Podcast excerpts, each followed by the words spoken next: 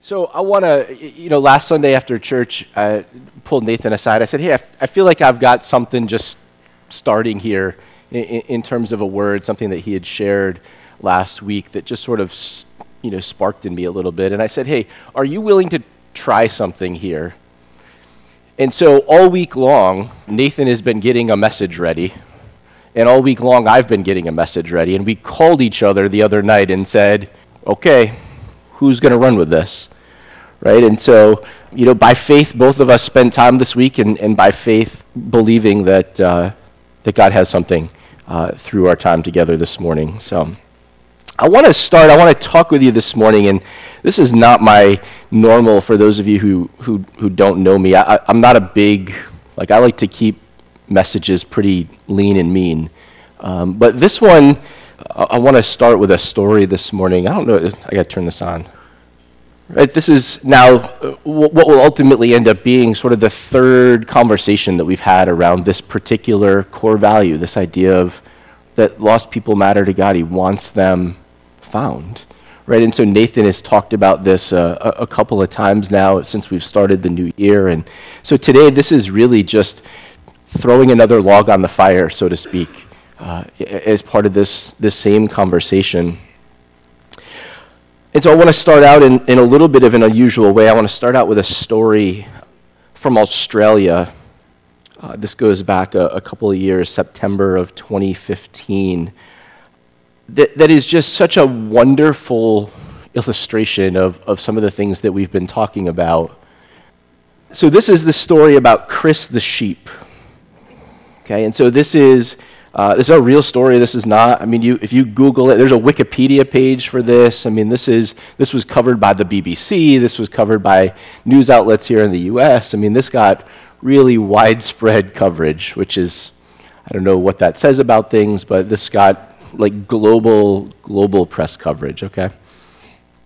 So this is Chris the sheep, uh, between five and six year old male merino sheep. So merino, right? Merino wool, right? Merino wool sweaters, merino wool suits, some fairly high-end wool. And so there was uh, Chris got discovered, right? He had started out as part of a flock on a small farm in Australia and, and wandered away. Got out of the sheep pen, disappeared, couldn't be found.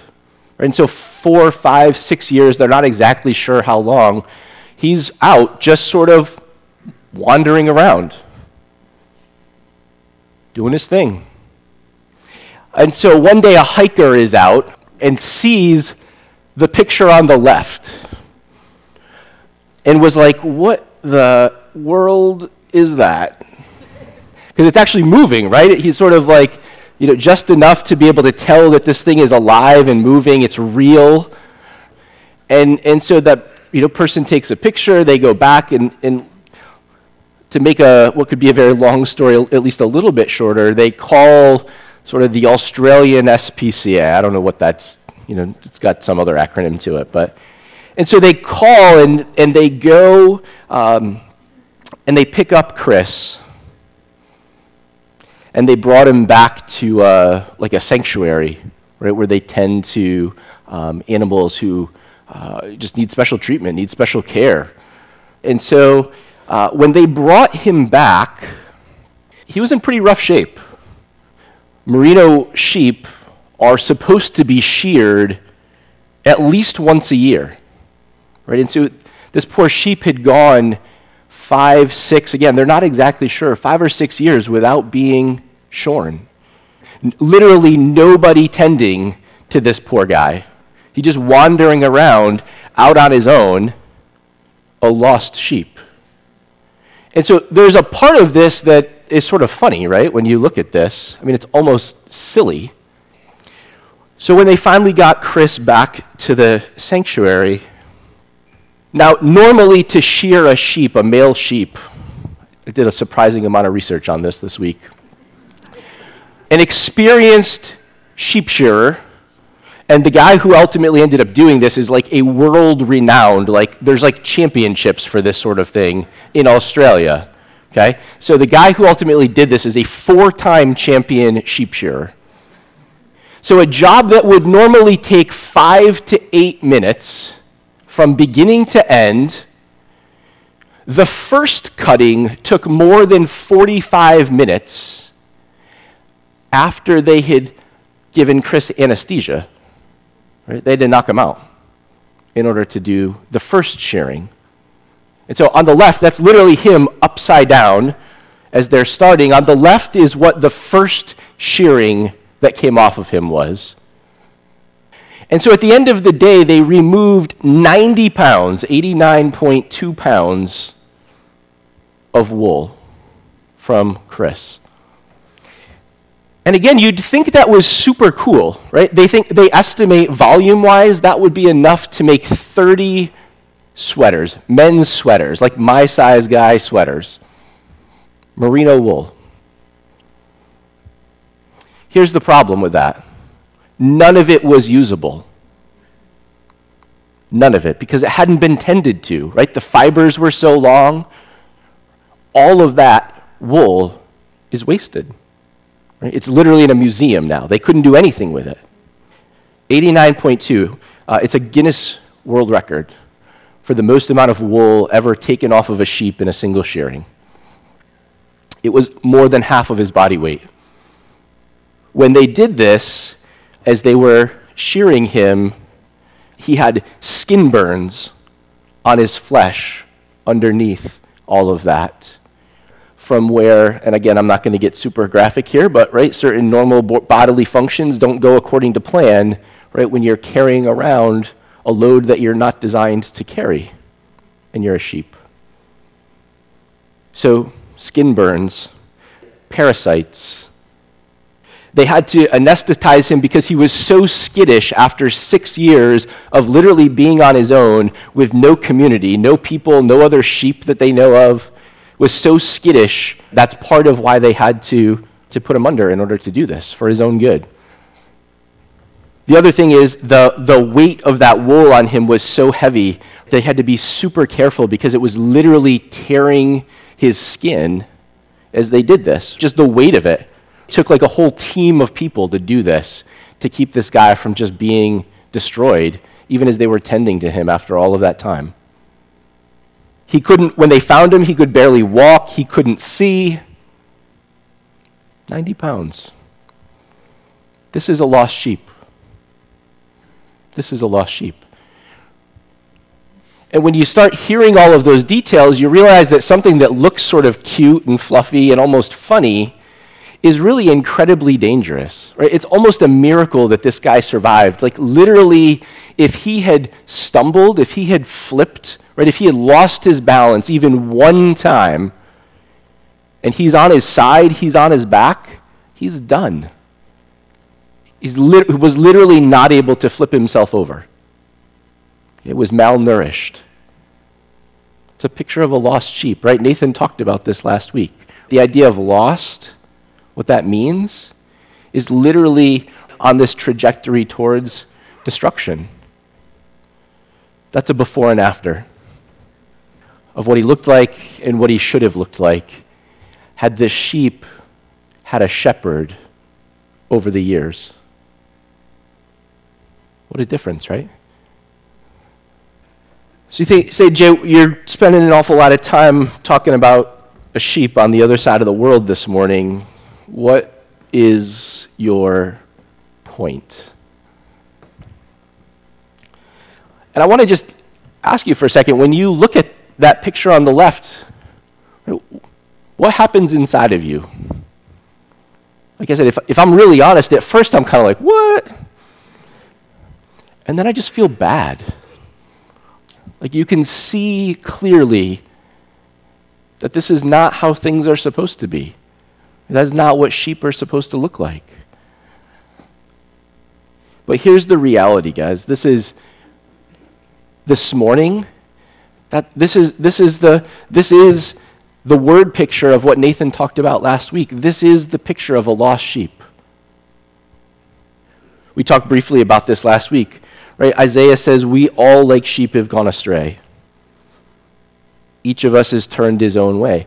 Every single one of us, whether you, uh, whether it's easy to admit this, the life, the if gathering piece was really super helpful for an intro to this, right? Even if this is uncomfortable to hear, you and I are an awful lot more like Chris than what we want to admit. Right, is our tendency is to get out and try to go do our own thing in our own way for our own amount of time and to say, listen, I don't really prefer to have anybody necessarily tend to me. But when you take that sort of all the way out, this is what you end up with. You end up with as a sheep whose life is literally in peril. Day by day, moment by moment. This is basically a two point sermon. All of us are sheep, like sheep. Right? Scripture's incredibly clear on this. Read John 10. And without a shepherd for your soul, you are a lost sheep. And that condition, and again, Nathan talked about this last week, that condition, that thing in us that says, I'm going to I'm going to go astray, goes all the way back to the garden, right? Adam and Eve are the first sheep to go astray inside the sheep pen called Eden. And so they go astray, they go their own way. And it's really interesting. I had never thought about this until earlier this week if you read that account, Adam and Eve, they sin. Nathan literally just talked about this during worship. He, they sin and they decide, you know what, we're going to tend to ourselves. We're going to try to shepherd ourselves, and we're going to do this our own way. We're going to be our own shepherds of our own souls. And they go and they say, they come up with this plan. They make fig leaves and they cover themselves. But here's the reality. Right? If you keep reading that story, all the way back to Genesis 3, God is functioning as the Good Shepherd. All the way back to Genesis 3. All the way back there into that account, God is working, calling out, seeking out, calling after his sheep, the sheep of his, his pasture, his flock. This is what it says in Genesis 3 8. It says, Then the man and his wife heard the sound of the Lord God as he was walking in the garden in the cool of the day, and they hid from the Lord God among the trees in the garden. But the Lord called to the man, Where are you? My sheep know my voice. He knew that if he called out to them, that they would hear him. And he went looking for them. It's literally right after they've started going astray, and he starts this process of looking for them. And he's doing the same thing today for me and for you. God is still in the business of looking for lost sheep. He is still in the business of looking for sheep who don't yet have a shepherd. And so, what I want to do today is I want to look at really two passages of Scripture that talk about not just how Christ, the, the sort of the business that he's going about, but the reality is this is, this is about more than just Jesus as a shepherd, right, we have a role in this now as disciples, as the body, as the church, right, as New Life Fellowship. There's something in this that we're called to. Not to, not to take Jesus' place as the shepherd, that's not what I'm saying.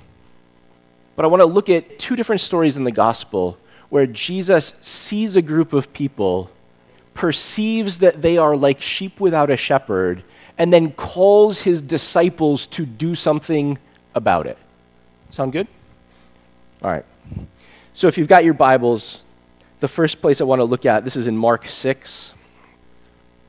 Right, this is a, a fairly familiar passage for a lot of you because this is the lead in to the story about when Jesus feeds 5,000. And so I'm not going to read that entire part of this, but basically, what happens is, right, the apostles are gathering around Jesus. They just come back from doing a whole bunch of awesome ministry and outreach, and they were sort of, you know, they're out doing what Jesus had sent them out to do. And so they come back and they're reporting back to Jesus, and they're like, oh, we're so tired. And it's, you know, we've got to get away, and, and we want to just be able to go and spend some time just and refresh, which is a right thing to do. It's a right thing to do. So Jesus says, all right, Come on, quiet place, let's go. And so, starting in verse 32, it says So they went away by themselves in a boat to a solitary place. But many who saw them leaving recognized them and ran on foot from all the towns and got there ahead of them. It sounds like my kids when I'm trying to get to someplace quiet, they run ahead and get there before I do. And when Jesus landed and saw a large crowd, he had compassion on them because they were like sheep without a shepherd. So he began teaching them many things. Right? He sees that pe- these are people, these are lost sheep that need somebody to tend them. And what happens is, in the heart of Christ, there's a reaction. And that reaction is compassion. He's not upset with them because they're like sheep without a shepherd. Right? He's not upset with them because they're wandering around without you know, an aim or a purpose or a vision. Right? His direction is not, hey guys, get it together. He has compassion on them. He says, listen, I want to teach you. Right? It's a picture of saying, of, of him revealing himself, of making himself known to them. It's a picture of invitation, of saying, listen, I'm the good shepherd. I'm available to you.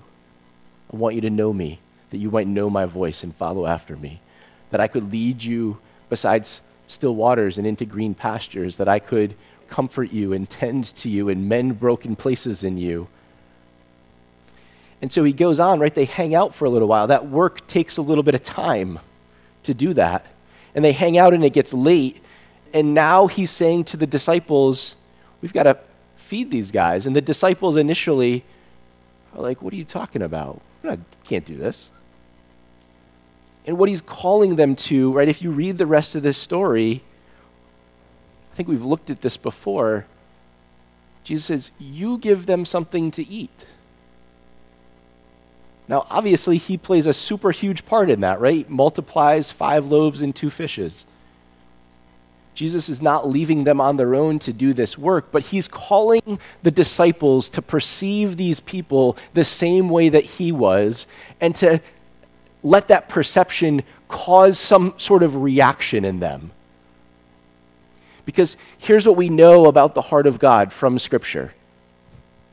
Right? Most kids start out with this in Sunday school, right? John 3:16, for God so loved the world, he did what? He gave. Right? He did something. That compassion inside of him, that emotion, that reaction of his perception of an entire world lost without a shepherd caused him to take action. And what he's doing in this passage is he's saying to the disciples, I want you to join me in this. I'm going to shepherd, but this is a work for us together of reaching out to these sheep who are lost, who do not have a shepherd.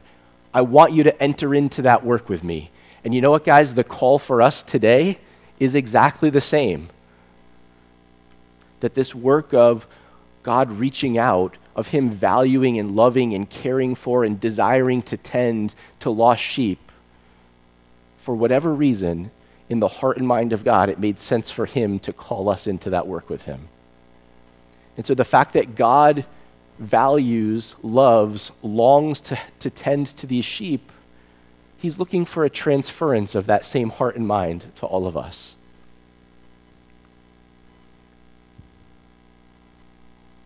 I got to be honest, I'm, I'm, not, I'm not completely there. Right in Corinthians, Paul talks about right this the love that compelled Christ that that should be the same that we should be under the same compulsion, the same engine that drove Jesus to do these sort of things. Right, that he's looking to, to put that same sort of engine. I know that that's in me in measure. I know that that's in you in measure. But when I encounter lost sheep in the different spheres of my life, in my workplace, out and about, in my own family, my reaction to this point in my life is not always compassion. How about you? And this is, again, this isn't to lay a heavy. This is, let's, let's just take an honest stock of where we're at. All that says is, God still has work to do in me, and He still has work to do in you. But He's looking, He's, he's willing to keep doing that work. The other story is in Matthew 9. And this is in Matthew 9, verse 35. And again, this is, I think, a somewhat familiar passage of Scripture. In my Bible, the, the header over this is called The Workers Are Few. And it says, Jesus went through all the towns and villages, teaching in their synagogues and preaching the good news of the kingdom and healing every disease and sickness. And when he saw the crowds, here we go again, he had compassion on them because they were harassed and helpless, like sheep without a shepherd. And then he said to his disciples, The harvest is plentiful, but the workers are few. Ask the Lord of the harvest, therefore, to send out workers into his harvest field. Here's my question Does this look like a guy that would be easy to harass in the wild? The picture here, that word, that, that phrase, right, that these, that they were like sheep without a shepherd, that they were harassed and helpless. Other translations talk about this as being weary and worn out, being distressed and dispirited, of being hopeless. Right? One of the commentaries I looked at, it's literally a picture of a sheep that's been that's gotten itself stuck in a hedgerow like of brambles and tried on its own to fight its way out and all of the the marring and the marking that goes on with that the amount of effort and energy that it takes to do that only to then leave that place and to be you know, hunted down by some other animal of prey, and finally to the place of saying, I just can't go on. Only Jesus is not looking at the outward condition of these people. When he's perceiving this in them, like so many other things, he's looking past the outward, right, into an inwardmost place. As here's the reality what Jesus is, he's doing it again with the disciples, right? He's teaching them three things here. He's trying to get them to look at men, at this crowd, the same way that he does. Right? To perceive each other the way that Christ is perceiving them. The disciples are sheep, but they are found sheep. They have a shepherd. They're following him everywhere he goes, hearing their voice, hearing his voice, not always understanding it, but hearing it and going where he's going. And he's saying, I want you guys now to see how I'm seeing other sheep who don't yet know me, who don't yet have me as a shepherd. He's calling them into that same thing. I believe that he's trying to explain to them the why. Why in the world would he take time to try to feed 5,000? Why in the world would he try to take time to tend to all of these? It is, I do not believe, God's desire for us to simply do the types of works that God did without also having an understanding of why he did the works that he did the way he did them. I no longer call you servants, for a servant doesn't know his master's business. I call you friends. His desire is to make his heart known and available, that that same heart would become our heart motivation. That's what he's trying to do here. He's saying, listen, do you see these guys? I want you to see them the way that I see them, and I want it to stir in you the same thing that it stirs in me. And the third thing he's I believe he's trying to point out to them this is what you should do with it. This is the action you should take. In the last story in Mark, the action was I want you to see them, I want it to stir something up in you, and I want you to feed them. I want you to meet a practical need. I want you to sow into their lives. Here he's saying, listen, the work for you to do is to pray that God will send forth laborers to go gather up sheep and bring them back in. Right? We think of a harvest as this has got to be. Christ is saying, I want you to pray about this work of gathering sheep into the sheepfold. The heart of God, when it gets stirred with compassion, can't, can't help but somehow take an action. Right? He's looking for that same heart motivation in us. Right, to transfer it. The same way that if you're a parent or a grandparent, right, you're trying to transfer certain things to the next generation, right? You've got nieces or nephews, you're trying to transfer you know, your heart motivation to them, right, that they might grab a hold of something. That's what Jesus is trying to do here. The heart of a shepherd. right, transferred to us, right, because lost people matter to God. This has been really convicting for me, I've got to be honest with you. I have pockets in my life where I operate like this, and I have pockets in my life where I do not. God's still transferring, and I'm trying not to wander away while He's doing that. He's working that in me. It's going to be a process. He's working it in you. It's going to be a process. I want to leave you with sort of these two thoughts. Today, if you're a lost sheep, if you don't have Jesus as a shepherd for your soul, I want you to hear something really clearly that today is the day to come in and to let Him tend to you and mend you, to lead you, right? To begin feeding you. And maybe you feel like, you know what, I can't even I can't even get there. I'm stuck where I am. Then start with this. Just respond. Just let him know, Lord, here I am. Right? Here I am. You got to come get me. I need you to come because I can't get there. The place where I am, I'm stuck, I'm flipped over, whatever it is. Because the reality is, is that the same God who came looking in the garden, calling, Where are you, Adam, is calling today. And if you hear his voice, I'm imploring you to respond. I'm imploring you to respond. Stop carrying what you're not designed to carry. Let him tend to you. He's the good shepherd. We've already talked about this this morning. John 10, he says, I'm the good shepherd. I lay down my life for the sheep. That's what this table is. Right? He's already made a provision for you to come home. It's already been done. The work is done. All you've got to do, if you hear his voice this morning, is to respond. And if you know Christ, my question to you is Is there some part that, that he's looking to tend that you're trying to shepherd? Is there some part of your life that you're trying to shepherd? And if so, bring that too. Lord, here it is. The reality is, we can't shepherd our own souls the way that they need to be. We need Christ. He wants to draw you near this morning. He wants nothing more. Come to me, all you who are weary and heavy laden, and I will give you rest.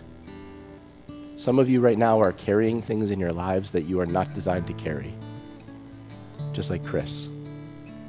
Not designed to carry that load.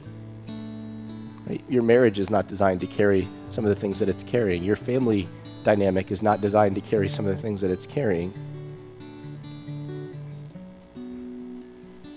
And so I don't care whether you do it in your seat, I don't care whether you want to come forward, but if you hear the voice of the shepherd this morning, even just calling your name, you don't know what it looks like next, just respond. Lord, here I am. Come get me. Amen.